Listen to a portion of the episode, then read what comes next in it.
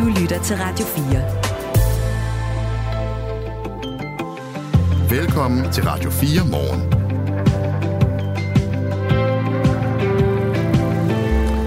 Ny international forskning fjerner stort set al bekymring om hyppigheden af alvorlige bivir- bivirkninger efter vacciner mod covid-19. Undersøgelsen anerkender, at der er forekommet alvorlige bivirkninger, men de er sjældne, er konklusionen. Hvad kan vi så bruge den her nye undersøgelse til? Det spørger vi Camilla Fode om. Hun er professor i vaccinedesign på Københavns Universitet. Vi snakker med hende lige om et øjeblik. I går blev flere danske hjemmesider udsat for et hackerangreb. Det var øh, blandt andet Københavns Lufthavns hjemmeside, som i flere timer ikke var tilgængelig på grund af det her angreb. Men det var ikke noget særligt avanceret angreb, der lagde hjemmesiderne ned i går, siger i hvert fald øh, Jens Myro Pedersen, der er professor i cybersikkerhed ved Aalborg Universitet. Han ser dog samtidig også en risiko for større angreb af samme slags. Der er jo noget infrastruktur i Danmark, der hvis man lavede den her type angreb og havde held med at lægge øh, banker, betalingsservices, øh, offentlige myndigheder, altså øh, hvad hedder sådan noget, self-service ting ned i øh, ugevis, så ville det selvfølgelig være problematisk for os som samfund. Om et øh, kvarters tid, der har vi IT-sikkerhedsspecialist Jakob Herbst med til en snak om, hvad det var for et angreb, der altså ramte flere danske øh, hjemmesider og virksomheder i går, og øh, hvad det også er, de her hacker egentlig er ude på. Det er klokken cirka 20 minutter syv. Klokken den er lige nu 6 minutter over syv, og din værter her til morgen, det er Anne Philipsen og Michael Robach. Godmorgen. Godmorgen. Du lytter til Radio 4 morgen. Næsten 75.000 danskere har indberettet formodede bivirkninger efter vaccination mod covid-19, og de fleste var milde, moderate og forbigående, og det var ting som træthed, hovedpine, muskelsmerter, ledsmerter, kvalme og feber. Og nu bekræfter verdens største studie af covid-19-vaccinernes sikkerhed, at de alvorlige bivirkninger efter vaccinationerne er sjældne. Det er forskere fra Statens Serum Institut, der er med i et nyt stort studie af coronavaccinernes sikkerhed med hele 99 millioner deltagere fra 8 lande. Camilla Fode er professor i vaccinedesign på Københavns Universitet. Godmorgen. Godmorgen. Prøv lige at hjælpe os. Hvad er så den hovedkonklusion på det her nye studie af, af alvorlige bivirkninger efter coronavaccinerne? Ja, hovedkonklusionen er sådan set, hvad vi, hvad vi vidste i forvejen, at de, de her meget sjældne bivirkninger forekommer ikke særlig tit. Vi kender øh, de her meget sjældne bivirkninger fra mRNA-vaccinerne. Øh, de kan give betændelse både i hjertemuskel og hjertehinden, så det er en kendt bivirkning. Øh, AstraZeneca-vaccinen øh, kan give lammelser og blodprop i hjernen. Det var derfor, vi tog den ud af det danske vaccinationsprogram. Og så har man fundet, at Moderna-vaccinen kan give øh, akut betændelse i, i hjernen og rygmarv, men i meget sjældne tilfælde. I en ud af øh, 1,75 millioner tilfælde. Så, så det er meget sjældne bivirkninger, som man kun kan sætte tal på, hvis man øh, sammenligner meget store øh, øh, datamængder. Men undskyld, alt det du nævner nu lyder jo tem, temmelig alvorligt. Det er alvorlige bivirkninger, men det er også meget sjældne bivirkninger. Og det er nogle bivirkninger, man ikke finder i de kliniske studier, når man afprøver vaccinerne. Man finder dem først, når man, når man bruger dem. Og det er øh, bivirkninger, vi er opmærksom på, og som, som har været kendt øh, undervejs. Det nye er, at man kan sætte et, et tal på, hvor ofte de, de forekommer. Øh, fordi man har store datamængder at, at kigge på. Mm.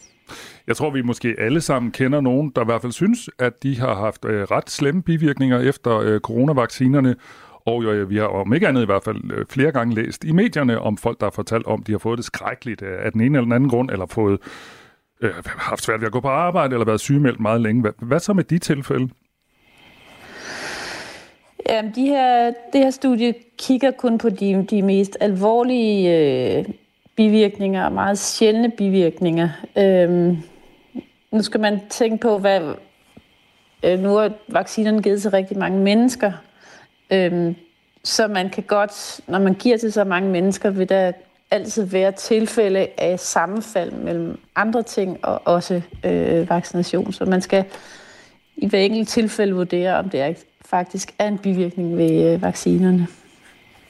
Så det du siger, det er, at studiet koncentrerer sig om sådan de mere alvorlige bivirkninger, og derfor kan folk jo sådan set godt øh, sådan i mindre grad have haft en eller anden slags bivirkning, altså det vi også nævnte før med feber eller ja. ledsmerter og den slags ting. Det er almindelige bivirkninger. Øh, det er ikke alvorlige bivirkninger, der går over øh, ret hurtigt. Mm. Vi taler med Camilla Fode, der er professor i vaccinedesign på Københavns Universitet, og vi taler om en kæmpe stor international undersøgelse med hvordan, hvordan var det, var, ja, 99 millioner deltagere fra otte lande, hvor man altså har været inde og se på det her med, hvilke øh, bivirkninger har der været efter covid-19 vaccinationerne, og det er altså øh, meget sjældent, at der er de her alvorlige bivirkninger. Camilla Fod, hvad kan vi egentlig bruge det her studie til sådan på lidt længere sigt? Ja, vi kan bruge det til at, at Ja, også der laver vacciner, kan bruge det til at lave øh, bedre vacciner. Vi kan tage de her meget sjældne vacciner øh, eller bivirkninger med i vores betragtninger, øh, når vi designer vacciner øh, i fremtiden. Øhm, Hjertehindebetændelse og hjerte, øh, betændelse i hjertesækken er øh, kendte og alvorlige bivirkninger, heldigvis sjældne, men, men det er noget, vi gerne vil undgå i fremtiden. Øhm, og kender man en bivirkning, er det nemmere at, at øh, tage forholdsregler øh, i forhold til at, at, at behandle de her alvorlige bivirkninger. Mm. Du har jo helt sikkert også øh, fulgt øh, alt muligt debat om øh, vacciner, ikke mindst at vi alle sammen skulle have den. Og der er jo sådan en eller anden slags øh, mistillid, i hvert fald i nogle dele af samfundet, til både vaccinerne og i det hele taget til sådan samfundets håndtering af det her. Hvor, hvor valid er det her studie, hvis nu nogen kommer og øh, siger, øh, jamen hvad med studiet? Er det overhovedet et sikkert studie, øh, det som er blevet lavet her? Ja, men i og med, det er så stort, det inkluderer otte forskellige lande på, på verdensplan, så er det meget solide data. Øh, så, så, så det giver virkelig en, en understregning af, hvor, hvor hyppigt de her meget alvorlige bivirkninger forekommer. Så, så det er et meget solidt studie, det her kæmpe store studie. Mm. Og hvad så med de mennesker, som, altså, som vi talte om før, som måske ikke er blevet meget alvorligt syge, men som er blevet sådan halvsyge af det her? Altså, øh, kan de så med det her studie sige, når men, øh, jeg var bare lidt øh, hypokondrisk, eller det var ikke så slemt, eller, eller kan de bruge det her studie til noget? Altså dem, der ikke er blevet alvorligt syge, men dem, som alligevel sådan tog nogle sygedage og havde det skidt? Øh, nej, man kan sige, at de, de er jo reelle, de bivirkninger, der er. Øh, der er selvfølgelig nogle øh, bivirkninger, som ikke er så alvorlige, som går over igen, og så er der de sjældne, øh, meget sjældne bivirkninger, som er, er mere alvorlige, som, som vi ved nu er øh, bivirkninger fra, fra vaccination. Så, så der er der er bivirkninger ved de her vacciner, der er bivirkninger ved al medicin, men nu kender vi øh, bivirkningerne, øh, så vi kan med større sikkerhed sige, hvad er det, øh, for nogle bivirkninger, der er reelle øh, i forhold til de her vacciner. Sådan sagde Camilla Fode. Tak skal du have. Velbekomme. Og Camilla Fode er altså professor i vaccinedesign på Københavns Universitet, og klokken den er blevet 13 minutter over syv. Skilsmisse, livskrise og en familie, der pludselig skal være to. Jeg har jo faktisk levet et liv med en person, jeg overhovedet ikke ved, hvem er. Lyt med, når Marie Slå McFordrup taler med en kendt dansker om det, der sker, når man bliver skilt. Tit og ofte kunne jeg jo lugt på sikkerhedsscenen. Han har kørt rundt med sekretæren, hendes parfume stang sig, og det var nærmest som om, han havde et forhold nummer to til hende. Lyt til Skilsmissen i Radio 4's app. Du får jo ikke bare lige tæmmet en playboy. Eller der, hvor du lytter til podcast.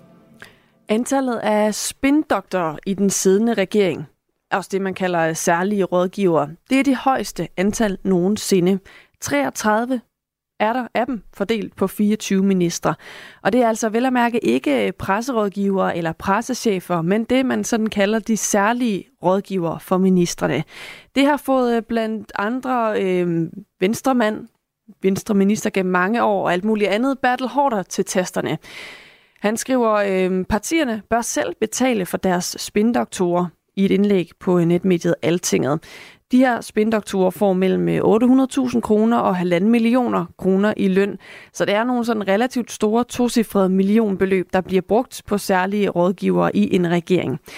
Esben Ørberg er ansvarshavende redaktør på magasinet Nordiske fra Foreningen Norden, og han mener, at Bertel Hårders angreb på særlige rådgivere er forfejlet. Jeg synes, Bertel Hård er en klog mand, men han er jo fra en fortid, hvor øh, han ville alt selv som minister. I dag kan ministerne ikke det. Ministerne skal have nogle rådgiver, også politiske rådgiver, der er helt tæt inde på dem. Esben Nørberg her er også i øvrigt øh, forhåndværende kommunikationschef hos Dansk Journalistforbund, og altså lodret uenig i Bertel Hårders kritik. Bertel kritik går på, at de særlige rådgivere ofte har en baggrund og en fortid i det parti, som ministeren er fra. Det gælder blandt andet for øh, justitsminister Peter Hummelgaard, som for nylig ansatte sin anden særlige rådgiver med en fortid i den socialdemokrati, socialdemokratiske politiske afdeling. Men det giver Esben Ørberg ikke noget for. Jamen, det er, jo, det er jo fantastisk, fordi det er jo lige præcis det, der er ideen. Altså, ideen er, at ministeren, udover de her øh, 20.000 embedsmænd, som han eller hun omgiver sig med, kan ansætte en til to særlige rådgivere, som ministeren selv bestemmer, skal være, øh, hvem, hvem det skal være. Det, der er ikke noget opslag. Og det er ofte af gode grunde dygtige folk, som ministeren kender fra sit partipolitiske netværk. Det, det, det, det er jo det, der er hele ideen. Øh, så altså, øh, forarvelsen er, er, er fuldstændig øh, øh, fjollet. Og den her fjollede forarvelse, som journalister journalist og ansvarshavende redaktør på magasinet Nordiske fra Foreningen Norden, Esben Ørberg kalder det, det er øh, altså den fjollede forarvelse, Bertel Hård, øh, som Bertel Hårder giver udtryk for, den er Bertel Hårder ikke enig øh, ikke ene om, fordi folketingsmedlem Rasmus Jarlov og tidligere chefredaktør på Ekstrabladet Henrik Kvartrup er begge ude på det sociale medie og bakke op om Bertel Hårders kritik. Men Esben Ørberg tror, det handler om noget helt andet for de journalister, der kritiserer spindokterne. Jeg vil sige, der er ikke nogen faggruppe i dette land, der er underlagt mere faste og nøje afstemte regler end de 33 særlige rådgivere. Der er udgivet betænkning efter betænkning, og der øh, økonomistyrelsen har en vejledning, som er så langt som øh, et ondt år, om hvad de må, og hvad de skal, og hvad de kan, og at de skal aflevere deres nøgler i samme sekund, ministeren går af, og så videre, og så videre. Så det er jo ikke, det er jo ikke et spørgsmål om at være, være glad eller øh, ikke at være glad, men det er et spørgsmål om at se, er der noget ret og rimelighed i ansættelsen af særlige rådgivere det er, det er fordi, det går for tæt på medierne selv, og det gør de særlige rådgiver også. De, de gør ministerne skide dygtige. Og det betyder, at det kan være lidt sværere at håndtere dem, også hvis man er journalister. Og det, gør, og det irriterer medierne, men det vil de bare ikke sige. Og den her påstand, den kommer Henrik Kvartrup til at forholde sig til senere i dag i vores program, der hedder Hoved og Halen. Og Kvartrup er som bekendt tidligere spindoktor for Anders Fogh, og i dag politisk kommentator og podcastvært på BT. Og han mener altså også, at antallet af spindoktorer er gået over øh, gevind. Og hvis du vil, vil høre Hovedet og Halen, så er det i dag kl. 14.10. Lige nu der er klokken 17. Nej, jo, 18 minutter over syv. Sådan. Du lytter til Radio 4 morgen. De seneste måneder der øh, har der været en del debat om Israels deltagelse i øh, årets Eurovision Song Contest, altså det internationale Melodi Grand Prix. Der har været øh, flere musikere fra forskellige lande ude at sige, at de mener, at Israel skal udelukkes fra showet, set i lyset af, hvad der øh, foregår øh, i landet i øjeblikket. Men nu tror israelerne faktisk selv med at trække sig fra showet. Okay. Og det er jo lidt et uh, plot twist, om man så må sige. Det må man da sige. Det er en trussel, der kommer, fordi der er blevet rejst tvivl om, hvorvidt den sang, som uh, israelsk tv har udvalgt til konkurrencen i år, er for politisk. Mm. Uh, det er det, jeg der skriver om det her. Det er en sang, der hedder October Rain, og som, øh, hvis de får lov, skal fremføres af den 20-årige sangerinde i den Golan. Men lige nu, der er øh, dem, der står for at arrangere Eurovision, EBU, i gang med at grænske sangens tekst for at vurdere, om den forbryder sig mod de regler, der er, som er, at man ikke må have en sang med, der handler om politik. Har man ikke set det før? Altså, der er sang, der handler om politik? Jeg kan i hvert fald huske i min barndom, der stod der en, en mand i samisk kostyme og sang på samisk. Jeg tror, det var i det norske eller finske Melodi Grand Prix. Det var også lidt politisk. Jo, altså jeg vil sige, der har været flere eksempler på, at der øh, har været øhm, sange med, som i hvert fald kunne tolkes politisk, men mm. som også kunne tolkes apolitisk. Og der tror jeg så, at man som fra EBU's side har valgt at sige, at vi kigger den vej, hvor det er apolitisk. Øhm, der var jo for eksempel også et år, hvor der blev sunget øh, Lasha Tombai, men nogen mente, det, det, der blev sunget, var Russia Goodbye. Så du ved, Aha. man kan også sno sig, hvis man gerne vil have noget med. Nå, det var sådan en lille kommentator øh, nyt her for mig. Men altså, summa summarum er jo altså bare, at hvis øh, de hos EBU undersøger den her sang, og finder ud af, øh, altså Israels sang, at den er politisk, og den bliver afvist, så melder Israel ud, så kommer vi ikke til at være med. Vi har ikke tænkt os at tage en anden sang med end den, siger den øh, israelske tv-station, der hedder Kan, som ligesom er deres svar på DR, altså som er dem, der ligesom står bag det israelske Melodi Grand Prix. Øhm, og de siger også, at vi kommer ikke til at ændre på sangens tekst. Øhm, det er en sang, som meget åbent handler, øh, eller det er i hvert fald flere, der mener, om, handler om Hamas' angreb på øh, Israel den 7. oktober. Den hedder October Rain. Øhm, den starter med blandt andet en tekst, der hedder, Jeg, der skriver historien, stå ved min side, kig mig i øjnene. Øhm, og så øh, er der også en, en nogle linjer, der er skrevet på hebraisk, som, øh, som i omkvædet for eksempel også lyder, Jeg lover aldrig igen, jeg er stadig genblødt af oktoberregnen. Øhm, Israels minister for kultur har været ude og øh, tale om det her og siger, at det er simpelthen skandaløst, hvis det her betyder, at de bliver diskvalificeret. Øhm, han siger, at Israels sang er en bevægende sang, der udtrykker folkets og landets følelser i disse tider og er ikke politisk. Vi har ret til at synge om det, vi har været igennem og kalde vores sang, hvad vi vil, siger han altså. Og på den måde så ender det her jo præcis det samme sted som alle andre diskussioner om politik og musik og Eurovision. Hvornår er noget politisk? Hvornår er det ikke? Og er der overhovedet noget, der hedder et apolitisk øh, Eurovision øh, Melodi Grand Prix for øh, internationale sangere? Det vil jeg lade ud af det uvisse, men øh, måske ender det med, at Israel ikke kommer med. Vi ser. Det her er Radio 4 morgen. I går der var flere hjemmesider ramt af et større cyberangreb. Det gælder blandt andet for øh, Københavns Lufthavn, for Trafikstyrelsen og for Movia. Og ifølge TV2 så er det en russisk hackergruppe, som til syneladende angriber danske hjemmesider som gengæld for Danmarks støtte til Ukraine. Tisted Kommune fik også lagt sin hjemmeside ned. Det var ifølge kommunen et angreb, der var rettet mod Tisted Lufthavn. Godmorgen, Jakob Herbst. Godmorgen. IT-sikkerhedsspecialist og partner i cybersikkerhedsvirksomheden Dubex. Altså øh, angreb mod øhm, ja, infrastruktur er det jo sådan set, når vi taler lufthavne, Trafikstyrelsen og, og Movia. Hvad er det for en type angreb, der ramte de her virksomheder i går? De angreb, som vi oplever her, er egentlig nok nogle af de mest simple cyberangreb, man kan lave, fordi det, der sker, det er jo sådan nogle overbelastningsangreb. Altså simpelthen angreb, der sender en hel masse trafik i retning af de hjemmesider, så de bliver overbelastet. Lidt på samme måde, som hvis vi alle sammen forsøger at købe en koncertbillet eller, eller tjekke vores skatteopgørelser på samme tid, så kan systemerne ikke følge med. Følge med. Så det er egentlig nogle af de cyberangreb, der er super nemme at lave, og, og man kan sige, det er jo heller ikke nogle angreb, hvor de er inde i systemerne, de forstyrrer bare, hvad skal man sige, driften af systemerne, så de holder op med at svare. Så det vil sige, at de lukker ned for, at vi andre kan komme ind på siderne, men de er ikke inde og hapse informationer eller øh, få adgang til noget, de ikke skulle have adgang til? Nej, de er ikke, de er ikke inde og stjæle data, de er ikke inde og pille rundt i systemerne, de er ikke inde og ødelægge noget inde bagved. Så lige så snart de holder op med at sende trafik i retning af det hjemmeside, jamen, så er det typisk, at de kommer op og, og, og fungerer igen. Hvad er hensigten med sådan et angreb? Jamen det, der er hensigten her, det er jo, altså som jeg selv siger, det er jo nogle russiske grupper, der gør det her for at sende et budskab. Og det er jo sådan en, en del af hele den, øh, hvad kan man kalde det, hy- hybridkrig, der lidt kører mellem Vesten og, og Rusland i øjeblikket altså hvor man jo fra, fra de her gruppers side forsøger at sende, sende sådan lidt budskab omkring, jamen hvorfor støtter I Ukraine, og ikke engang kan passe på jer selv? Og man skal jo se lidt det her i sammenhæng med alle de andre ting, der også sker fra russisk side, altså med forstyrrelse af GPS-signaler og kabler, der går i stykker på havbunden, og alle de her ting, der sker, som sådan en, en, en del af sådan en, et samlet forsøg på at påvirke os og påvirke vores støtte til, til Ukraine i den konflikt, der kører i øjeblikket. De her øh, cyberangreb bliver jo altså, øh, som du også er inde på her, beskrevet den type, som, som, eller som den type, der hedder DDoS, som er den her overbelastningsangrebstype, øh, hvor man øh, altså bruger et computerprogram spredt til adskillige computere, og så øh, bliver de ligesom ved med at forespørge den samme internetadresse i uendelighed, og det vil så overbelaste serveren, øh, og derfor så går siden ned. Og så gør det altså, at man for eksempel ikke i går kunne komme ind på hjemmesiderne for øh, Københavns Lufthavn, for Movia og Tisted Lufthavn.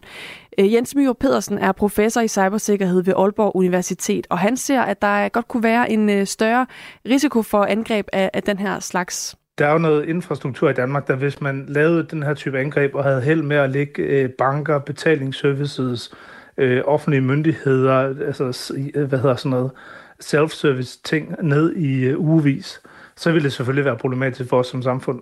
Jakob Herbst, altså IT-sikkerhedsspecialist og, øh, og partner i cybersikkerhedsvirksomheden øh, Dubex. Øhm, det her DDoS-angreb, altså hvad kan de egentlig reelt opnå, de her hacker, når de laver den type angreb? Jamen altså, som, som Jens han også er inde på her, altså, der er selvfølgelig det, vi oplever i øjeblikket, som, der som jeg ser det meget at sende nogle budskaber. Men som Jens han er inde på i, i det indslag, lige spillet med ham, så er der selvfølgelig en risiko for, at hvis, hvis man rammer noget, der er meget kritisk, og rammer, så det som rammer det i længere tid, jamen så kan det jo godt have nogle, nogle store konsekvenser for os. Og det skal man selvfølgelig, og det skal vi selvfølgelig være opmærksom på, og der er vi selvfølgelig nødt til som samfund også at have fokus på at beskytte os ordentligt, også mod den her type angreb, selvom de på, hvad skal man sige, på overfladen er, er, er, er, kan, er fremstår rimelig harmløse. Ja, fordi på en eller anden måde, øh, så er det jo nogle sådan forholdsvis små steder, i hvert fald Tisted Kommune, øh, hvor altså den her lille lufthavn blev ramt, der, der siger lederen af kommunikationsafdelingen øh, i kommunen, Michael Max, øh, jeg tror ikke, de ved, hvor lille en lufthavn, der er tale om. Altså ved de her hackere, som angreb i går, egentlig, hvad de er gået efter, eller er det tilfældigt?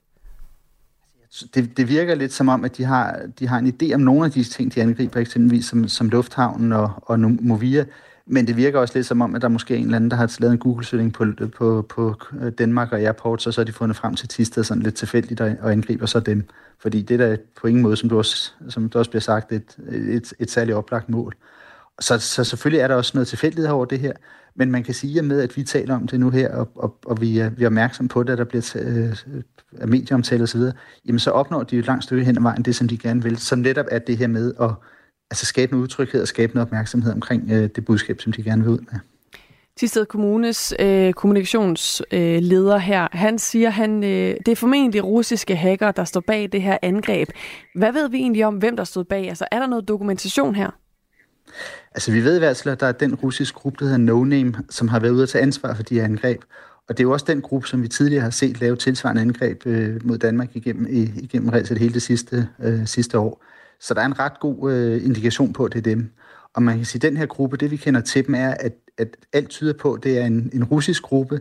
Det, der er meget, der tyder på, at det formentlig ikke er, hvad skal man sige, den, altså officielle efterretningstjenester, men, men at de er støttet med myndighederne og samarbejder med myndighederne. Og så det er sådan lidt en, en hvad kan man kalde, sådan lidt en freelance-gruppe, men, men med russiske, øh, hvad hedder det, det hvad hedder det, russiske rødder.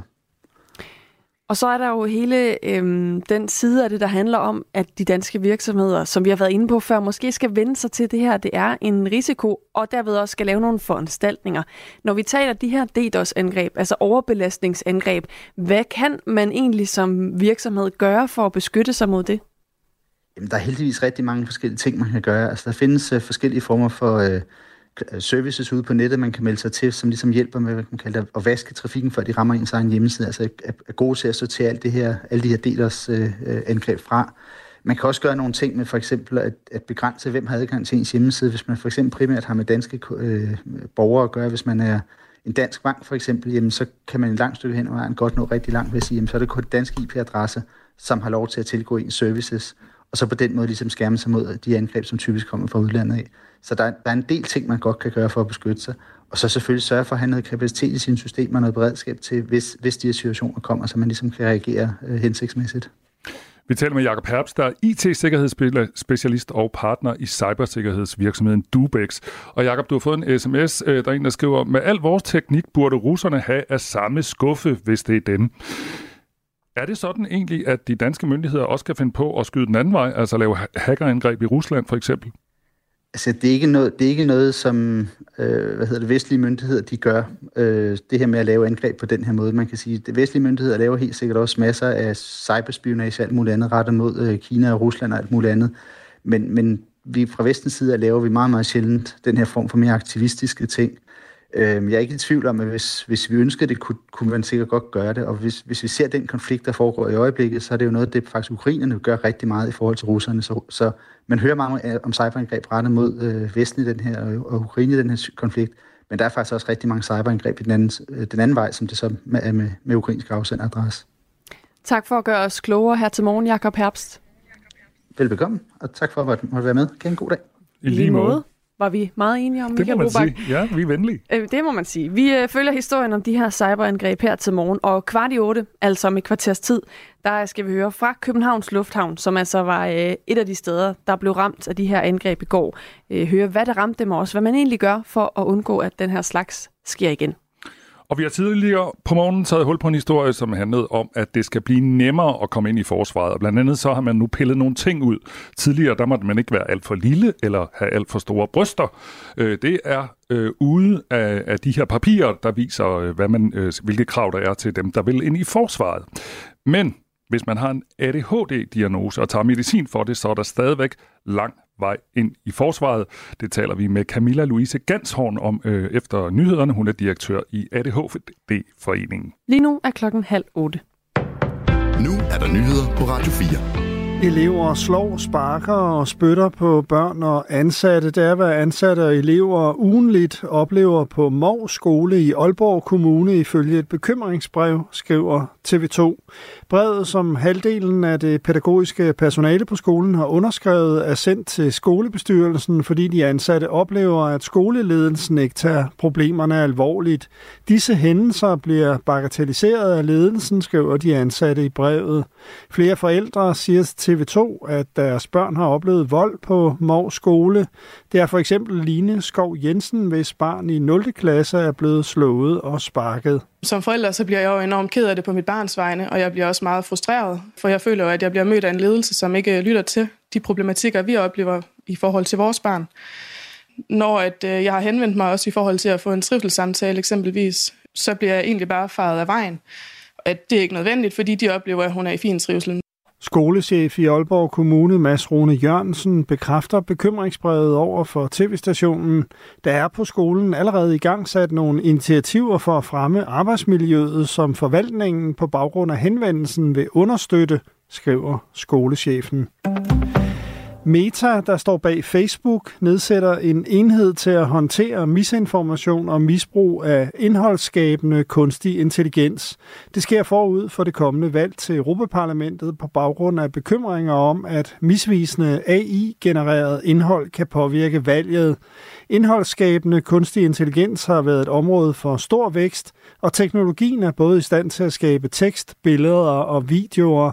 Det har skubbet til frygten for, at den vil blive brugt til at påvirke valg rundt omkring i verden. Valget til Europaparlamentet finder sted fra den 6. til den 9. juni. I Danmark afholdes det søndag den 9. juni. Israels premierministerkontor oplyser, at militæret har præsenteret en plan for evakueringen af civile i Gaza. Meldingen kommer, mens Israel tror med en invasion af Rafah, som er Gazas sydligste by, og som indtil videre har været uberørt af israelske landstyrker. Der er gang i forhandlinger om en våbenhvile i krigen mellem Israel og Hamas. I går sagde Israels premierminister Netanyahu dog, at en mulig våbenhvile kun vil forsinke en landoffensiv i Rafah. I det internationale samfund er der frygt for, at en landoperation vil føre til store civile dødstal i Rafah.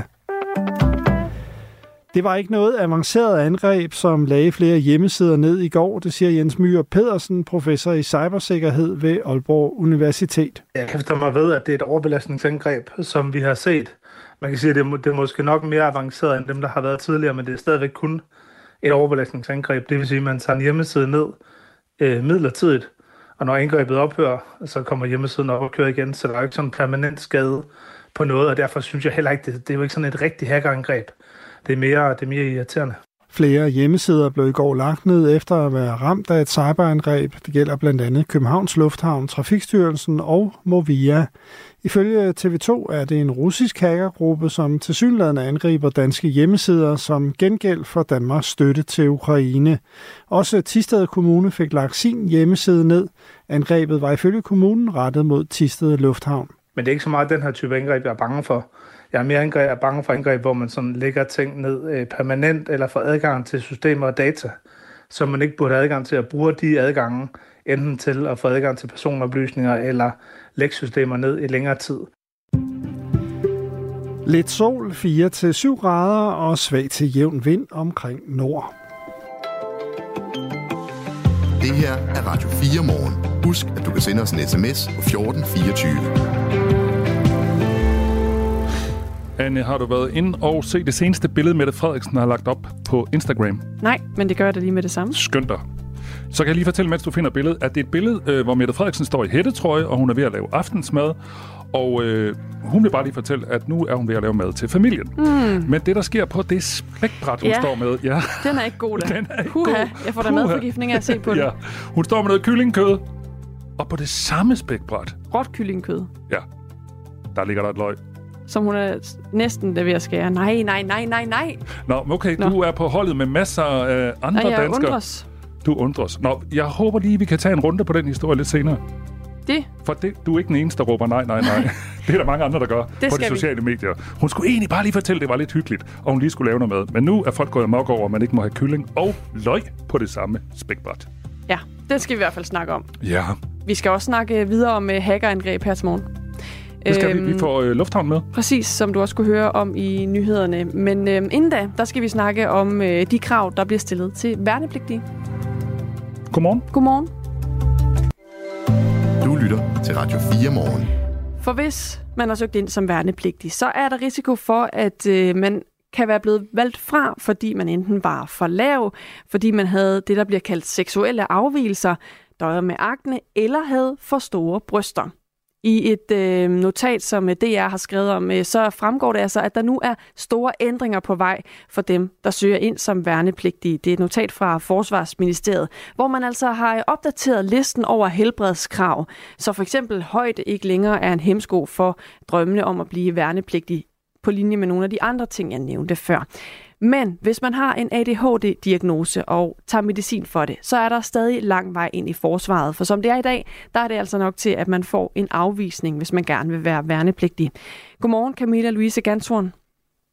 Godmorgen. Direktør i ADHD-foreningen. Hvordan modtager du sådan en øh, nyhed om, at der bliver justeret på en række af de her helbredskrav, men den her øh, del af det bliver altså ikke ændret på lige forløbig?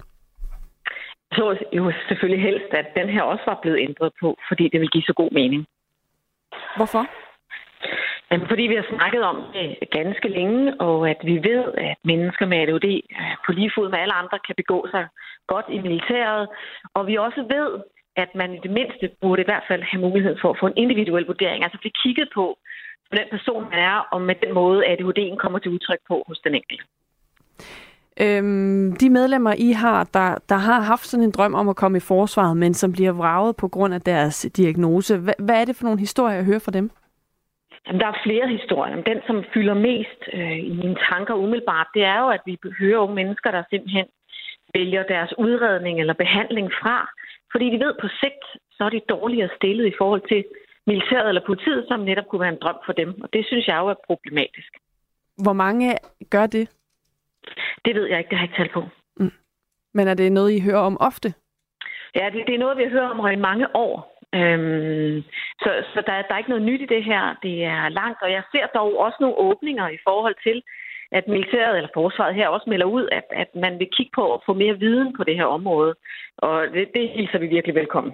Lige præcis, fordi øh, forsvaret siger, at øh, man har altså ikke lige nu den nødvendige viden om diagnoserne til at træffe en beslutning om, hvorvidt en person med øh, ADHD eller ADD, der er medicineret, kan klare en værnepligt. Og det er derfor, man ligesom vil sætte et, øh, et arbejde i gang nu her, hvor man også inddrager eksperter uden for forsvaret, øh, til ligesom at se på, hvordan kriterierne skal ligge her. Hvad tænker du egentlig om det, Camilla Louise Ganshorn? Er det den rigtige måde at gøre det på, og ligesom øh, få noget ekspertise ind, før man træffer en beslutning? Det er i hvert fald altid vigtigt at få al den viden, der er tilgængelig. Øh, så ja, det er jeg rigtig glad for. Jeg synes dog ikke, at det skulle afholde os fra at tage individuelle samtaler med mennesker med ADHD, før vi siger nej tak. Et øh, arbejde i forsvaret, det indebærer jo øh, typisk håndtering af våben, og også noget med at holde hovedet koldt i pressede situationer og have, have overblik. Kan der være tilfælde, hvor ADHD gør, at man ikke er egnet til en karriere i forsvaret? Det kan der jo på alle mulige måder, også om man har andre ting med sig, ja, også selvom man ikke har noget med sig. Så det, her, det er derfor, jeg beder om den her individuelle vurdering. På lige vilkår med alle andre, der bliver kigget på den enkelte og sige, hvad er det, der er svært for dig? Og det, der er enormt vigtigt med ADHD, det er jo, at det kommer vidt forskelligt til udtryk. Så ja, der vil også være nogen her, som ikke regner.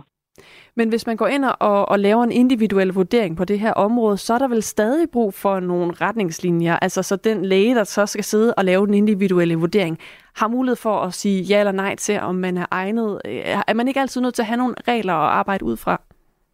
Jo, det har man jo også i dag. Altså, det har man jo på alle måder i dag i forsvaret. Så jeg tænker, at det man er vant til. Øh, så nu skal vi bare lige den her viden bragt i spil, så man også kan træffe rigtige og ordentlige afgørelser på det her område.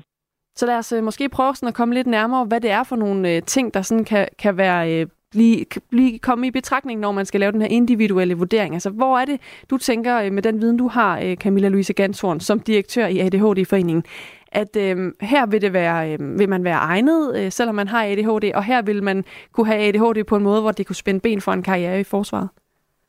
Men jeg tror, det allervigtigste, og det er derfor, jeg bliver bekymret for udredning og behandlingsdelen. Altså, man vælger noget fra, fordi man har en drøm. Altså, man vælger fra at komme i udredning og behandling, fordi man måske ikke kan komme ind i forsvaret eller politiet. Øhm, det, der er allervigtigst her, er jo at forstå sin egen ADHD, altså det, vi kalder psykoedukation. Forstå, hvad er det, der er på spil for mig, hvad er jeg god til at mestre, og hvor det er mere svært. Den viden er for mig den allervigtigste, og den kan vi jo enten vælge at sige, fordi du ikke har den, så er du vel fra, eller vi kan sige, men det kan man lære, fordi det er det, vi ved. Så det vil være øh, step 1 for mig. Vi øh, får sms'er ind på øh, 1424, hvor man jo altså kan skrive ind, når man hører øh, med her til morgen, og alle andre morgener, og har inputs. Og det har Kenneth, han skriver, det er helt fair, at folk med mentale udfordringer, der får sindspåvirkende medicin, ikke skal bevæbnes i militæret eller politiet. Hvad tænker du om, om sådan en besked, Camilla Louise Ganshorn? Men jeg tænkte, den puster til alt det, vi taler om her, og til de mange, mange, mange stigmatiserende udtalelser, der er på området. Der er ingen, der er uenige i, og det tror jeg heller ikke på, at hvis man ikke er egnet, så er man ikke egnet. Er der noget, der gør, at man er til fare for sig selv eller andre, hvad end man har med i rygsækken, så skal man selvfølgelig vurderes ud fra det og, og ikke være med. Men det kræver jo, at man er blevet kigget på. Det kræver jo, at der er nogen, der har sagt, at du er egnet eller ej og ikke på forhånd, inden man overhovedet har haft sådan en samtale at melde fra. Og det er altså også det, som forsvaret nu vil øh, se på, altså øh, vil inddrage noget ekspertise uden fra forsvaret til at kigge på, øh, hvordan man skal gribe det andet, når det kommer til det her, fordi forsvaret altså ikke mener, at de har den nødvendige viden om diagnoser. Tak fordi du var med her til morgen, Camilla Louise Gantorn. Tak fordi I sætter fokus på det, og god dag. I lige måde. I lige måde som altså er øh, direktøren for ADHD-foreningen. Efter planen så skal partierne bag forsvarsaftalen øh, forhandle en ny aftale om værnepligtige på plads i løbet af foråret. Så det er nok ikke det sidste, vi har hørt til den her sag om værnepligtige. Klokken er 7.42. Det her er Radio 4 morgen. Husk, at du kan sende os en sms 1424. Så lad os gå til det. Ja. Morgens kæmpe store historie. Jeg vil du ikke lige igen øh, kigge på det der billede, som statsministeren jo. i går, altså Mette Frederiksen, lagde på Instagram. Øh, hun skrev, lagde et billede på Instagram. Du kan lige lave en billedanalyse om ja. et øjeblik. Men hun skrev bare nedenunder billedet, søndag og mad til familien. Og så er det, jeg lige analyserer her, øh, det gyldne snit, hvor hun altså står i en hættetrøje øh, og smiler til kameraet i sit køkken med et øh, rundt spækbræt, som øh, indeholder øh, rå kylling. Og på samme spækbræt uh, uh, uh. er hun i gang med at skære et rødløg. Ja. Og da vi lige talte om det for 10 minutter siden, der sagde du... Aah! Jamen det er fordi, øh, det, jeg vil gerne starte med at sige, at jeg er helt forfærdelig til at lave mad. Så jeg er ikke den rigtige til at udtale mig. Men jeg sagt. mener bare at huske, øh, at lige præcis det her med øh, grøntsager og råt kød, det er altid en god idé at have det på hvert sit skærebræt. Ja. Det er bare sådan noget hjemkundskabslærdom. Jeg kan tage fejl, men det er da derfor, at det lige giver i mig, når jeg ser det. Det er noget af det eneste, jeg ved om mad. Du er ikke alene. TV2.dk har nemlig samlet nogle af de reaktioner, der er kommet ja. øh, på det her billede, øh, fordi folk synes, eller mange synes det samme som dig. En skriver, åh nej, ikke bruge samme skærebræt til kylling og grøntsager. En anden skriver, kære Mette, man bruger aldrig med store bogstaver, aldrig samme skærebræt til råt fjerkræ og rå grøntsager, medmindre man elsker Campylobacter, salmonella og 48 timer i tæt nærhed af sit badeværelse. Og en tredje skriver, hvor er Fødevarestyrelsen? Der er en sur... Øh, det der, det er en sur smiley og en bøde. Men hun har jo også øh, støtter, venner, ja. mm. mere velafbalancerede typer, hvis det er det.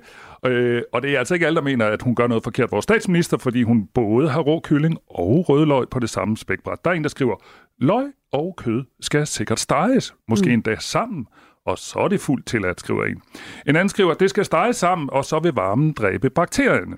Og en tredje skriver, må ikke statsministeren selv kan klare rengøring af eget skærbræt? Og så har TV2 jo lavet Investigating Reporting. Yes. De har øh, talt med fødevare- og hygiejneekspert Michael René for at få afklaret, om statsministeren har begået en køkkenhygiejnisk brøde ved at skære råt kød og grøntsager på samme skærebræt. Og Michael René giver mange af de kritiske brugere ret i, at man typisk adskiller råt kød fra frugt og grønt i køkkenet. Han siger, det er en tommelfingerregel, vi har lært fra barns ben af, at man skal skille tingene ad, at man har et skærebræt til frugt og grønt og et til kød, siger han til TV2. Så, så det vil jeg da godt tilråde vores statsminister. Men Hmm. hvis statsministeren efterfølgende opvarmer både løg og kylling tilstrækkeligt, er der ingen fare på færre, lyder det altså fra Michael René. Så altså, hvis de der løg skal ned i gryden sammen med kyllingen, så er der jo ikke noget galt. Men han anbefaler, Michael René, vores ekspert, generelt, at man følger Fødevarestyrelsens råd om, at råt kød bør skilles fra færdig mad, såsom salat og brød, og skærebrædder, der bruges til råt kød, bør vaskes grundigt med masser af sæbe og varmt vand. Nu er spørgsmålet, kommer Mette Frederiksen til at kommentere på det her? Det tror jeg ikke, du skal regne med. Hvorfor ikke? Jeg tror, det er morgens andre ting, kæmpe store brag af en journalistisk altså, historie. til, se til. Men det er jo fantastisk, øh, synes jeg, at det kan fylde så meget. Altså det, eller det ved jeg ikke, om det er fantastisk. Det er sjovt på en eller anden måde, at det er det her, vi skal tale om. Og så synes jeg også, det siger noget om... Altså jeg tænker, øh, det siger også nogle gange noget om, hvad vi lægger på sociale medier, og hvad der så får opmærksomhed. Altså man kan lægge noget op og tænke, det her, det bliver en sælgert, så sker der ingenting. Så lægger man et billede op, at man laver mad, og så går øh, internettet amok. Altså, der er sociale mediers veje også lidt urensagelige nogle gange. Ja. Lad os lige, vores egne lyttere er også, De er kloge. øh, de er også kloge og fri, morgenfriske. Øh, René fra Mors skriver, Godmorgen, løg og rå kylling. Skal det da ikke tilberedes? Hvis det havde været salat eller brød, der ikke skulle tilberedes, kan jeg godt forstå, at man, reager- man reagerer, men ikke her. Øh, en anden skriver, hvis Mette hakker løget, før hun ordner kyllingen, er der ikke noget at bekymre sig om. Det er der sådan set heller ikke den anden vej rundt, da kyllinger i dag er salmonellafri, skriver Thomas fra Hundested.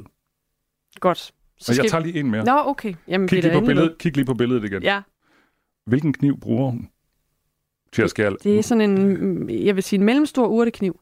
Nå, okay. Jeg tror, folk synes, det er sådan en almindelig smør- og spisekniv, du ved. Sådan Er det sørger med noget hårdt smør? Så. Nå, okay, okay. Og der er en, der skriver her. Og alle jer klovne overser, at det er en spisekniv. Og det kan da godt være. Nu bliver jeg i tvivl. Ej, det tror jeg altså ikke, det er. Det er Nå. lidt svært at se. Der må jeg være svarskyldig. Hun troede bare, hun skulle hygge sig og få lidt likes. Ja, Sådan gik det. så nemt er det ikke Nej. nu om dagen. Klokken er 14 minutter i 8. Det her er Radio 4 morgen. Og der er godt nyt til øh, dem, der ikke er så glade for at blive stukket i forbindelse med vacciner, fordi øh, for eksempel covid-19-vaccinen eller influenza-vaccinen. For på sigt, der kan et par pift med en næsespray måske være nok i fremtiden. Det viser et nyt studie fra Københavns Universitet.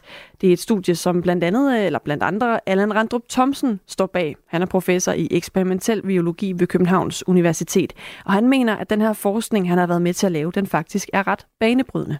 Altså man kan forestille sig forskellige måder, det kan gives på, men, men vi kender jo øh, for det første fra, fra den influenza-vaccine, vi giver til, til øh, børn, der kender vi jo godt øh, til, at man kan give vacciner på, på slimhinderne. Øh, men det har været med en levende virus, og det vi kan vise, det er, at det behøver det altså ikke at være. Øhm, og så, øhm, så kender vi jo også sådan nogle øhm, inhalatorer og lignende fra, fra for eksempel behandlingen af astma. Og øh, det er sådan et, en, en form for øhm, anvendelse af, af vacciner, som øh, vi øh, mener, at, at vi kan øh, sige er rigtig effektive. Allan Randrup Thomsen og de andre forskere har øh, flyttet fokuset fra kroppens brede immunforsvar, hvor man øh, ligesom øh, bruger antistoffer i blodet til øh, T-cellerne, til lokalt i svælget og luftvejene. Og derfor så kan vaccinen altså gives gennem luftvejene. Og det er ikke kun en vaccine mod corona, der øh, kan blive aktuel her. Det gælder for alle de infektioner, som, som netop har sæde i vores luftveje. Så det er, er alle de her virus, som vi har øh, slås med i, i det sidste halve år her i, i vinteren. Altså RS-virus, øh, influenza, øh, øh, covid-19 og så videre. Øh, der er der en, en fremtid øh, på, øh, med denne her teknologi. Forløbigt så er den nye vaccineform øh, en form, der kun har været testet på dyr. Og der er øh, derfor også stadig et stykke vej til, at den bliver testet på mennesker. Jamen altså, det bliver ikke i morgen. Lad mig understrege det. Øh, der skal noget udvikling til. Øh, vi har som sagt øh, kun lavet forsøgene i mus indtil videre, men det er ofte der, man starter, når man skal lave noget, noget ny vaccine. Men vi har jo set med, med corona, at hvis man ønsker at, at få fremmet en vaccine, så kan det gøres meget effektivt. Så det er jo i høj grad et spørgsmål om, hvor meget man vil satse på øh, den her teknologi, og vi er ikke de eneste, der, der tænker i baner af, at, at øh, give vacciner på luftvejene. Øh, man har inden for øh, covid-19-vaccinegaden, øh, er, der, er der flere, der netop har sagt, at det her er den rigtige måde at gå videre på. Øh, så det bliver nok et, øh, et spørgsmål om, hvornår de store medicinalfirmaer egentlig tror på ideen og, øh, og putter penge i det, fordi det er penge, der i sidste ende driver forskningen sagde altså professor i eksperimentel biologi ved Københavns Universitet, Allan Randrup Thomsen, om øh, de her undersøgelser, øh, som på sigt kan blive til en øh, coronavaccine eller en influenza-vaccine med et pift med en næsespray. Klokken er 10 minutter i 8. I Radio 4's app kan du altid lytte med, når vi sender live. Fra tidlig morgen til de sene nattetimer. Download Radio 4's app og lyt med, hvor end du er. Flere cyberangreb har i går ramt danske hjemmesider i et større cyberangreb. Angrebet ramte blandt andet Københavns Lufthavn, øh, trafikselskabet Movia og så den lille lufthavn i Thy, Tisted Lufthavn. Ifølge IT-sikkerhedsspecialist og partner i cybersikkerhedsvirksomheden Dubex, Jakob Herbst, så har en pro-russisk hackergruppe taget ansvaret for de her cyberangreb. Vi ved i hvert fald, at der er den russiske gruppe, der hedder No Name, som har været ude at tage ansvar for de her angreb. Og det er jo også den gruppe, som vi tidligere har set lave tilsvarende angreb øh, mod Danmark igennem, i, igennem det hele det sidste, øh, sidste år. Så der er en ret god øh, indikation på, at det er dem. Lise Akkerlej Kyrstein er kommunikations- og pressechef ved Københavns Lufthavn. Godmorgen. Godmorgen. Det var blandt andet jer, der blev ramt af det her øh, cyberangreb i går. Hvad var det, der skete? Der skete det, at øh, vi kunne konstatere, at øh, cirka ved halv 11 tiden om formiddagen, så gik vores hjemmeside ned. Og det vil sige, at vores passagerer ikke kunne orientere sig på Lufthavns hjemmeside. Og hvordan opdagede I det? Jamen, øh, vi overvåger jo selvfølgelig hele tiden øh, vores hjemmeside og alt muligt andet, øh, så, så det opdagede vi sådan set med det samme. Hmm. Hvilke gener fik man ud af det, altså lufthavnen eller passagerer? Hvilke hvad, siger du? Jeg siger, hvilke gener gav det for lufthavnen og for passagererne?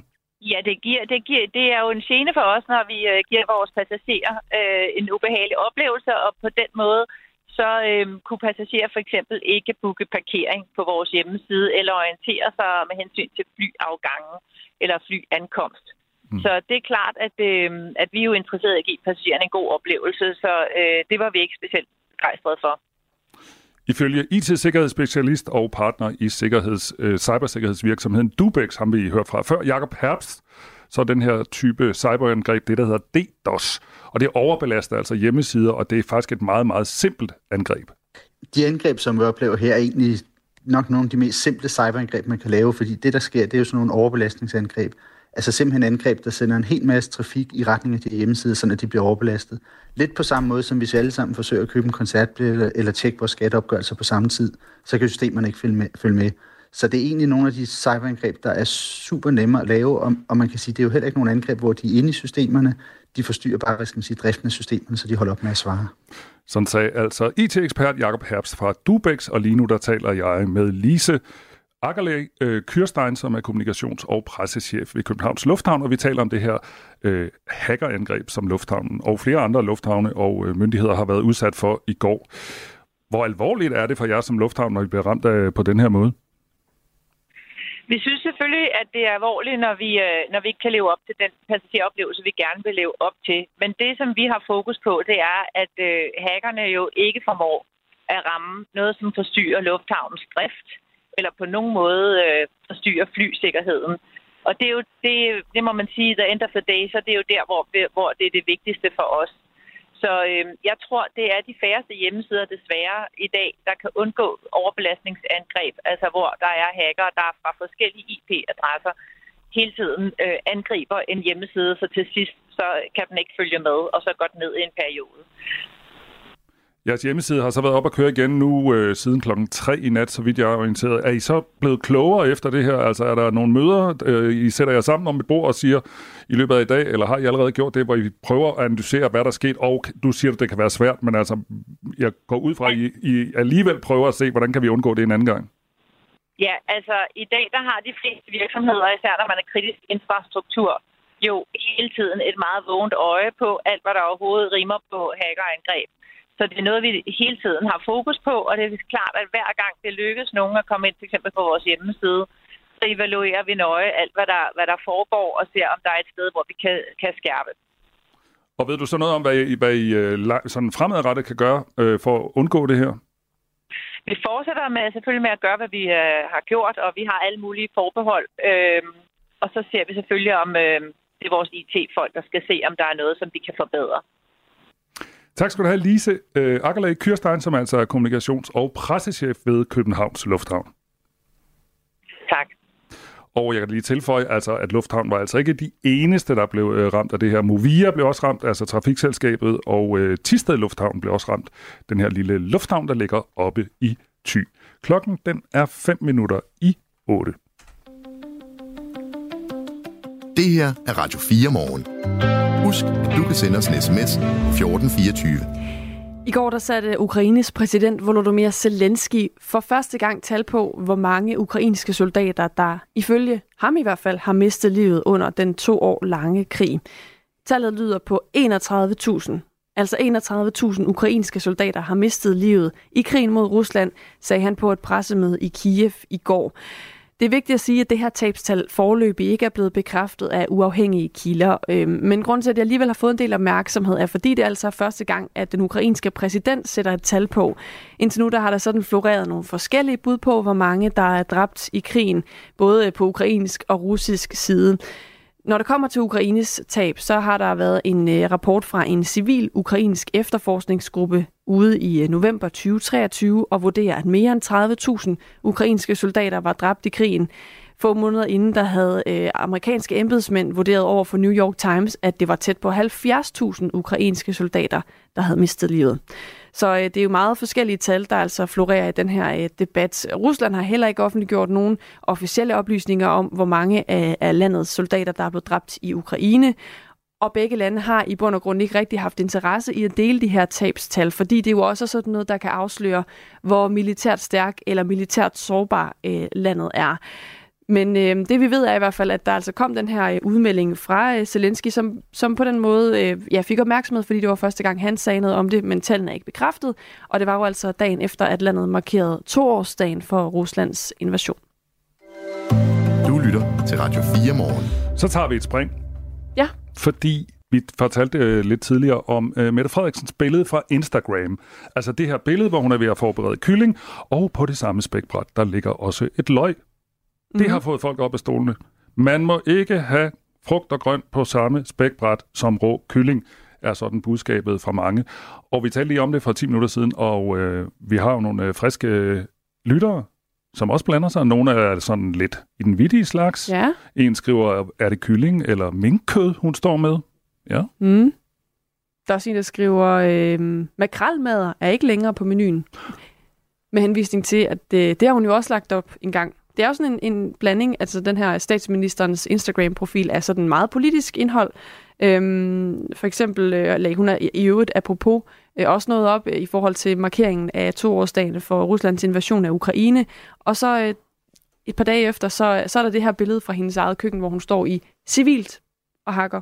Civil Nej. hættetrøje. Ja, præcis. Ja. Men jeg tror da, hun bare sådan, og sådan er det jo, altså prøver at vise et billede af, at hun er både en stor statskvinde, og også en helt almindelig øh, mor, der laver mad til sine børn. Der er også en, der skriver her, når man skal iscenesætte et hverdagsbillede, så kan man nok ikke tænke på alt, skriver Steve. Hmm. Ja. Så er der Elo. Han skriver, så er folkedomstolen igen ude med høtyvene. Ja. Ej, det er jo rigtigt nok, når hun lægger billeder op, så er der mange gange, hvor det, der står nedenunder billederne, ikke handler så meget om det, der er på billedet. Men det gør det jo sådan set nu. Og så er der en af Esben her, også en vittig fugl, skriver, Mette skal stilles for en risret, eller måske en kyllingeret. Hmm.